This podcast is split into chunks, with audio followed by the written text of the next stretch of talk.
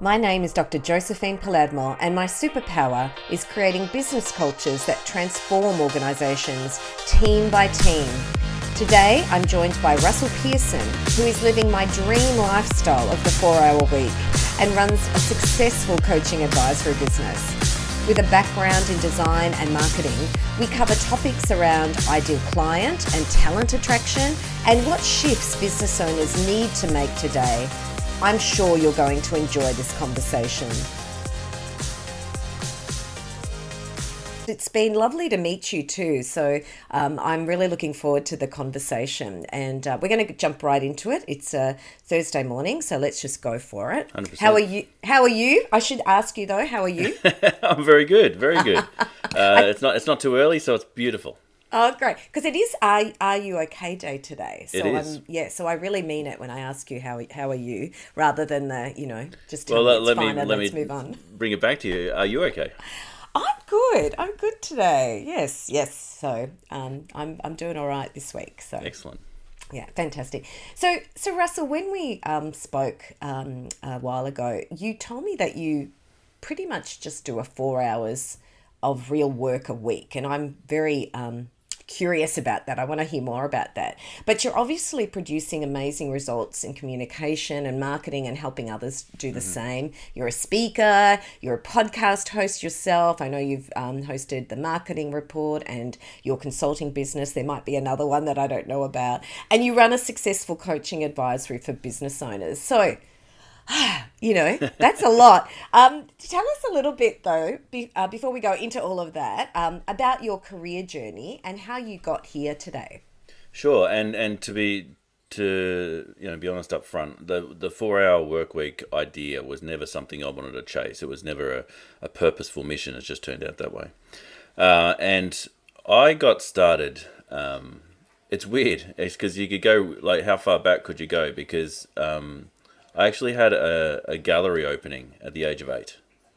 love it Um, and it was important to actually note that because um, back then my father wanted me to be an art restorator, and so I'd been doing these art classes and uh, had got relatively good in that space. Uh, and then when I, I went to school, I found out that actually art restoration was um, uh, just all chemicals and, and chemistry, and I'm like, nah, that's not for me. And uh, I got into design because while I was good at illustration back in the, the early 90s, illustration was starting to go away because um, photography was taking over. Uh, there was uh, a lot less jobs for illustrators. And so I got into this design space and I fell in love with the, the, the concept of design. And uh, I was a graphic designer. Um, but uh, you know, it's one of those things. You, you, you're a graphic designer, but I'm also doing you know music and piano on one side, I'm doing art on the other, and, and so I'm like one of those guys that's doing all those little bits and pieces. Uh, and what was cool about that is when I started learning the principles and understanding of design, is I started to be able to see things through different lenses. So I could start seeing things through the lens of music, I could start seeing the, the lens of art, um, but also then psychology and, and the other things that come around communication. So when I when I started uh, working for a design company in the I think it was uh, mid to late sort of like ninety seven. Um, um, when I started working for them, I was already looking at sort of design thinking in what we were doing before design thinking was a thing. You know, I thought it was weird when everyone started talking in the 2000s about design thinking because we were already doing it. So it was great because those early days actually gave me a little bit of a head start into to how I started seeing things. And um, we had already started doing web design before 2000. We had already started doing video production um, for our clients. I was working with a lot of large pharmaceutical clients. So uh, back in the 90s, there was so much money they'll just throw it at us. oh wow Yeah, yeah, and so it was like uh, you know AstraZeneca and Pfizer, and we were doing all their um uh, their big sales events because they had so much money and so many salespeople that we would create these great videos, and they're all um, uh, motivational, and all these things were happening. It was fun, and that was the time that I started going, oh, what else could we do? What else could we do? And, and we started developing into all these areas, and that's when podcasting came out. And podcasting was huge in changing the way I saw things because suddenly I wasn't just looking at things through my own little bubble of, you know, here in Australia and here in Melbourne even. But I started hearing these people around the world. I started hearing from you know Brian Tracy. I started f- hearing from Jim Rohn. I started hearing from Zig Ziglar, and and these people are telling me that I can do all these things, right? Right. And I'm like, wow. Um, and so it wasn't long before I outgrew the uh, the design space, because what happens with a designer, which is interesting, is when you start, you're always looking at the aesthetics, and and a lot of designers actually don't get out of that. You're looking at you know what is it that this design is doing? And then stepping back from that what is this design communicating? How does this design fit or how does this communication fit into a campaign? How does this campaign fit into the goals of the business? Then stepping back you know how do you design a business? And it's it's a nice way of stepping back and, and, and broadening the idea because if you're doing graphic design there's only you know so much you can do but once you start looking at how you can do the, the campaigns. Suddenly you're a marketing person. Stepping back from that, suddenly you're a business advisor. And while I say suddenly, this is a 25 year journey. right. Yeah. so there's about nine years in the design space, um, uh, helping these people who were in large corporations take these campaigns to market. And then I start in small business thanks to people like Brian Ch- Tracy and others uh, and I and I start my, my business, and it's interesting the way it actually started. Uh, I was uh, a person I was working with was referred to Melway. now Melway are a, a, street directory here in Melbourne, and it's a bit of an institution and had been for for yes, decades. I remember Melways. And they've been having the same person do their cover for 25 years. And um, this guy didn't want to do it. He goes, ah, I haven't got time. Uh, and he goes, Would you like to do it? And I said, Yeah, I wouldn't mind having a look. And so I went to this meeting and they, they, they asked me to bring some samples of work that I'd done. And so I show up and I've got like nearly a meter of books that I'm carrying in my hands, like literally struggling with them. It's very and analog. I dumped them. Yeah, I, yeah, I dumped them down on the table, and they go, "What's this?" And they go, "I said samples of what you wanted."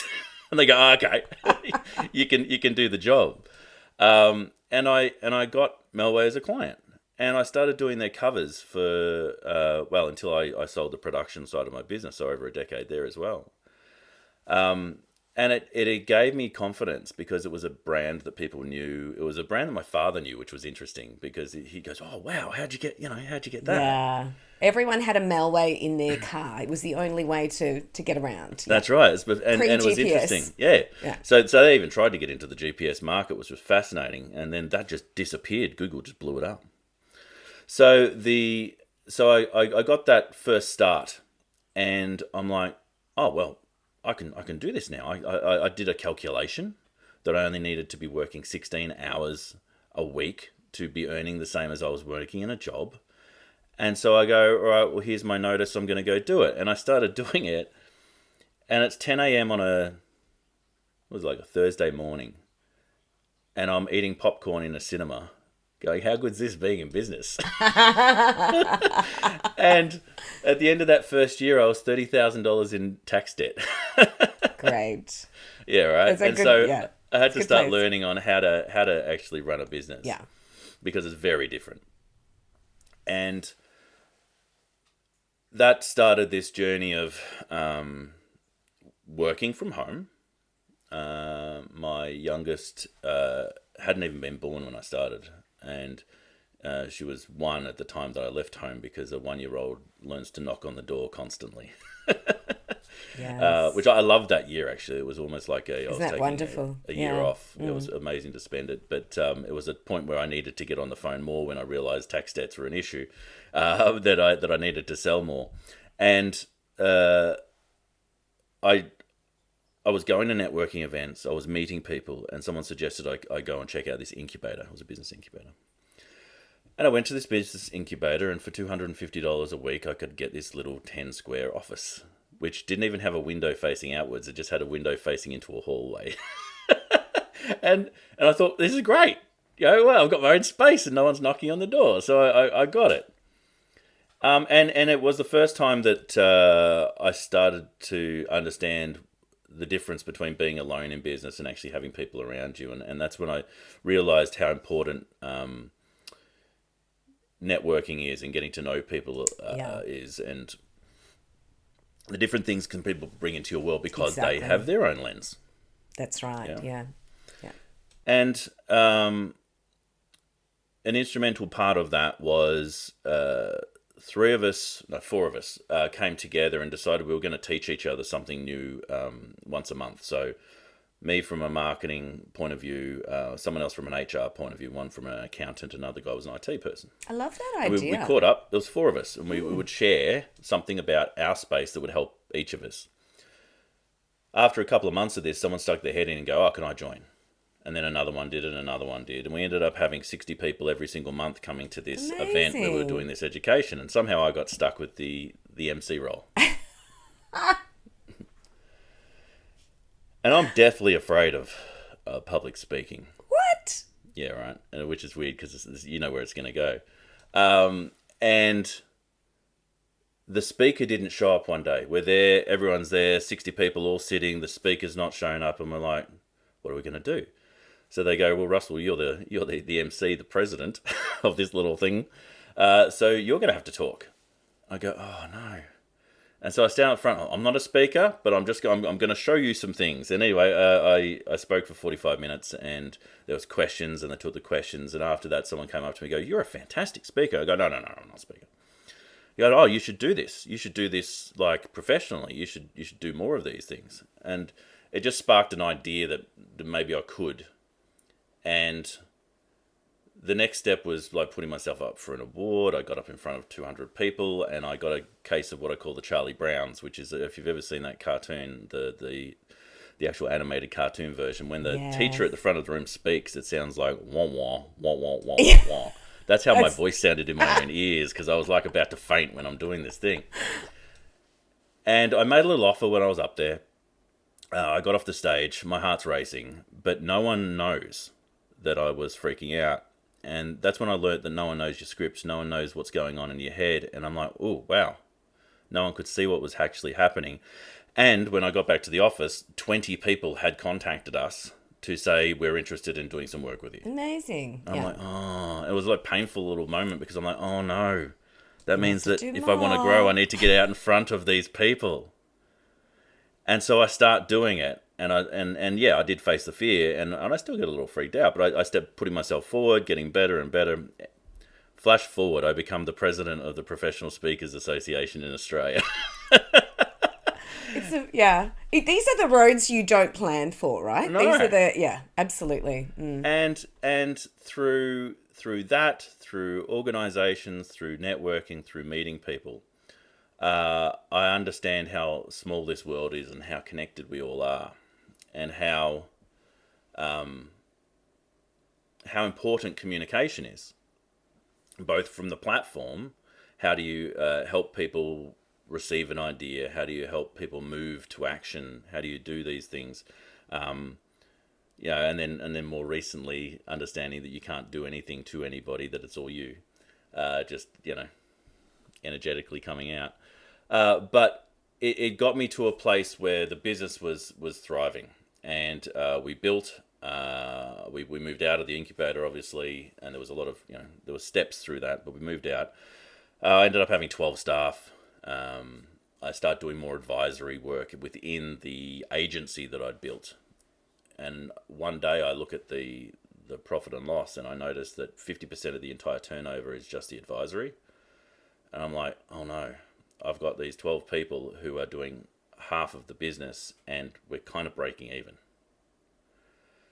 and there was a lot going on at that time and I decided that I think we just need we need to split it out because I loved the advisory I loved helping people um, uh, realize their opportunities and then helping them take those steps toward them. And so I was just going to throw it away, but a mentor at the time said, What are your other options? And he sat down with me and we wrote a list.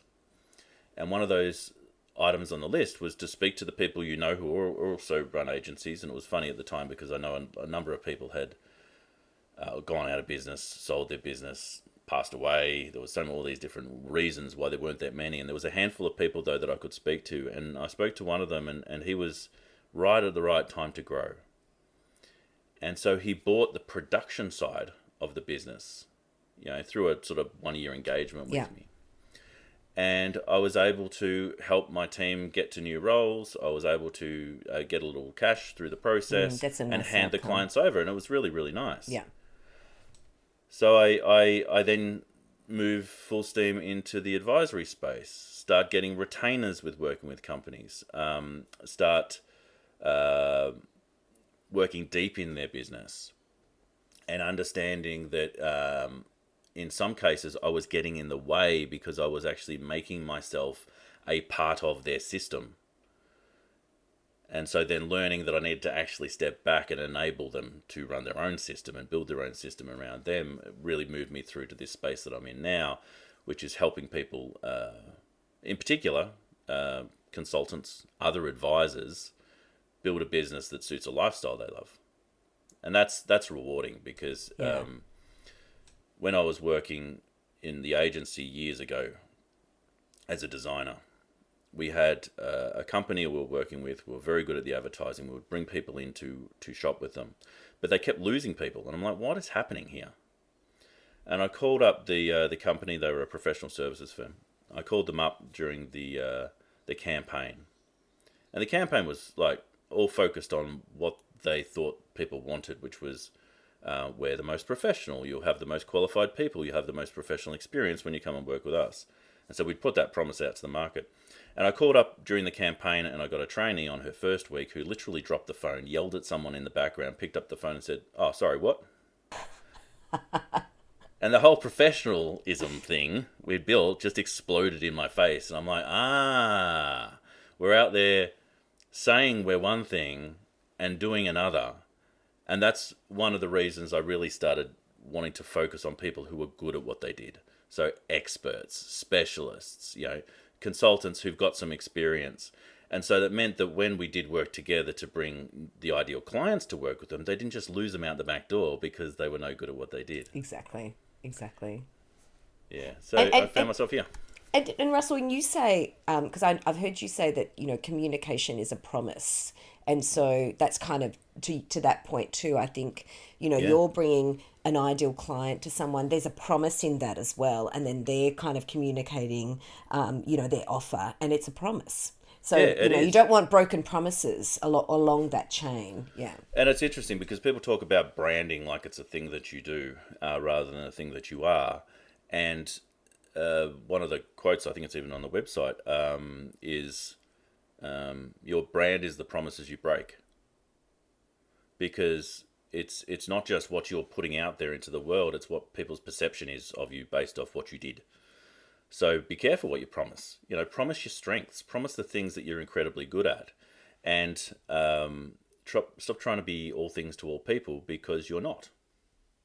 Yeah, I, and I think a lot of um, what we see is you. I do a lot of culture work, and it's the same thing. You can't lift and shift. You can't just, you know, look at another organization, and even though you love their brand, you love their mm-hmm. culture, you can't actually just lift and shift it into your organization because it has to be personal. It has to be really aligned to who you are and your values, and you have to work on that. You can't just do it as a whim. Yeah. And I and and yeah, I used to work in that large big business space, and we would talk about the avatar they wanted to be, and you know what was the. I always flipped the the mission on top. Um, but with the mission, the vision, the, the the values, what they look like in action, you go, this is what we're going to be.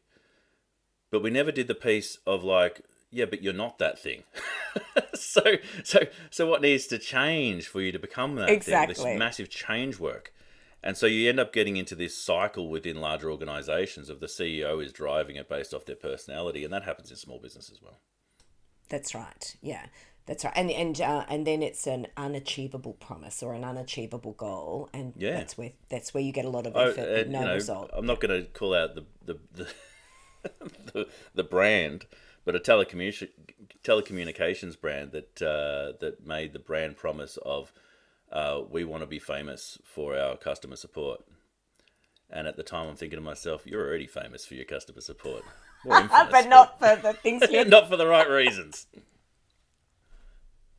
exactly. Might have been a telecommunications company I used to work with.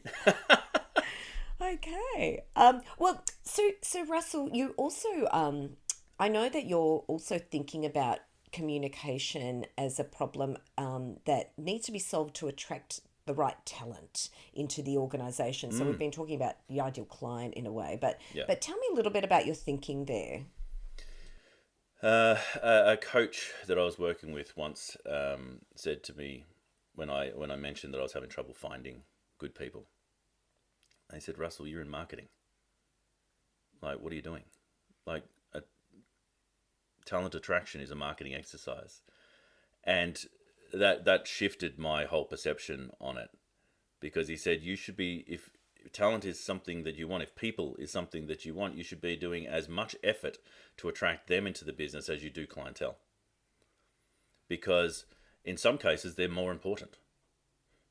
And uh, making sure that you have an ongoing not just marketing campaign but an ongoing marketing promise to people that you're bringing into your world is, is so important now i've changed the way uh, that I run my business. I've changed the, the, the need to rely on, on, on talent necessarily because of the way I've shaped it.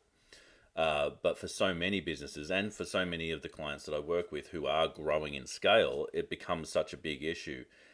And helping them step over the the mental hurdle of first marketing is not spin. marketing is not just a message we're putting out there and saying we're a thing. Uh, it's a it's a being activity. It's it's what are we actually doing? Uh, and then on the flip side, understanding that they need to put that much effort in because things have changed, because the world has changed. The new rules of sales and marketing are dictated as much in the recruitment space as they are um, in the client getting space. Yeah, exactly, exactly. And there, there's that, there's that, um, you know, I think particularly I hear that a lot from um, younger, uh, early career stage, you know, workers. They're shopping around and it's very much, they're looking for what organization lives up for them to their Yeah. own va- values and, and are aligned, but also just in terms of not just personal values, but the, the values I have about how the world, um, you know, uh, should Yes. be uh, my, um, you know, is this organization, you know, um, doing the right thing in terms of perhaps the environment, diversity, you know, if that's what I care about, I- all it's such those an interesting things. point because we're getting to a point now where um, uh, Gen Y, millennial, uh, even Gen, Gen Z, you know, depends how you break it up, but they're getting to a point of middle management now. They're getting to a point where, where it's not a message that we're putting out as a large organization to tell people. They're actually seeing the do. actuals that are happening inside the company. So it does become, all right, we've made this promise. Are we keeping this promise? And um, it's incredible the conversations I'm having at the moment, especially around middle management and then senior staff, where they're they're like suddenly woken up during the last few years and going, I have choices. I uh, I don't feel I want to have this pressure, and I'm going to step to the side of the the responsibility role. And so there's this massive shortage in the middle space. You know, executives are still sitting where they're sitting. Uh, graduates are still moving into the space, but there's this real gap in the middle where people are going, "No, I don't, want wanna come into work. I'm going to work for remotely." And in fact, if you say that I uh, I can't, well, I'm going to go and speak to these people who are going to pay me double to do exactly that. And so there has to be more in it. There needs to be more than just transactional. Otherwise, you know, if you were to take it to the, the retail market, it's a race to the bottom on price. Exactly, exactly. That's right. And and I've got a um, uh, one of my colleagues. She's she runs a, a very successful um, IT company, a service company. So they ser- they sort of service middle to large uh, organizations in terms of all of their you know IT infrastructure, and she's finding it very difficult to get.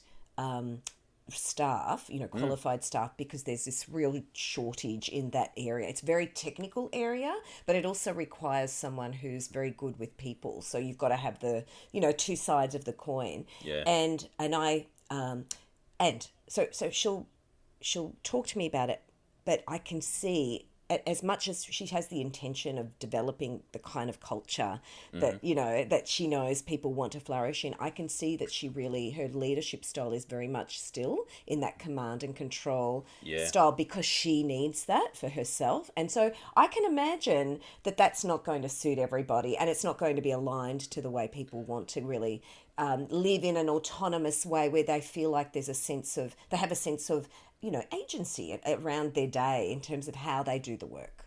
Yeah, well, here's this is, is a great conversation. Um, uh, one of the things that I watched during uh, uh, COVID lockdowns was managers who were not good at managing. It really became very, very obvious. They needed people around them to control the situation. Yes. They're the same people who would say to me, it's now time to um, performance manage this person out of the business, which just highlighted that they were not managing performance the rest of the time. In that's right, right which exactly. is which is horrible.